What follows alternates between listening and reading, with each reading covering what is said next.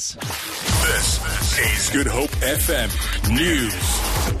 Good afternoon. The husband of UNICEF Associate Director Charlotte Nikoi, whose body was found this week on Table Mountain, says he still has many unanswered questions. Chris Nikoi confirmed last night from New York that the body found near the Platteklip Gorge trail on Tuesday was his wife. He says he was informed by UNICEF of the discovery. Police are keeping mum and are yet to confirm that the body is that of Charlotte Nikoi. Corbin August reports. Charlotte, her husband Chris and their daughter went hiking up Platteklip Gorge on the 21st of March. It was a blistering hot day in excess of 40 degrees. When Charlotte turned back, Chris and their daughter carried on. She was never seen again.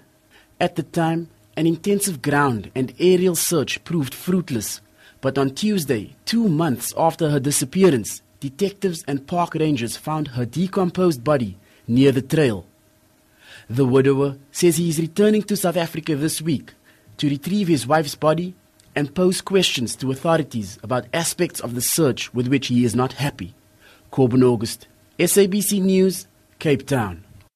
Western Cape Premier Helen Zille says she wants to be given a chance to explain her case following the DA's announcement of its intention to suspend her. Yesterday, DA leader Musi Maimane announced that Zille would be suspended from all party-related activities pending the outcome of a disciplinary hearing into her tweets on colonialism.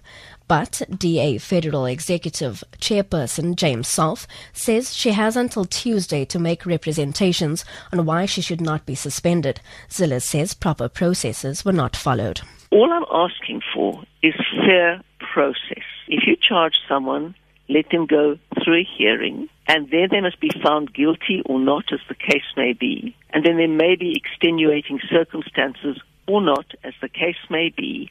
And then you punish people. All the processes were not followed. That is clear by them changing their position. And processes are very important because they are designed to bring fairness into a situation. And the bottom line fairness is this. If you charge someone, they're allowed a hearing before they're punished.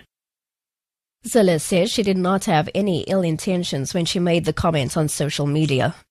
I had just landed back from Singapore. I was blown away by a country that in a very short space of time has taken itself from mass poverty to the cutting edge of excellence in the world. They had repurposed all of the remains of colonialism's legacy. They absolutely used every bit of infrastructure the colonialists left and built it into the most extraordinary world-class institution. And in that context, I answered that the legacy of colonialism is not only negative.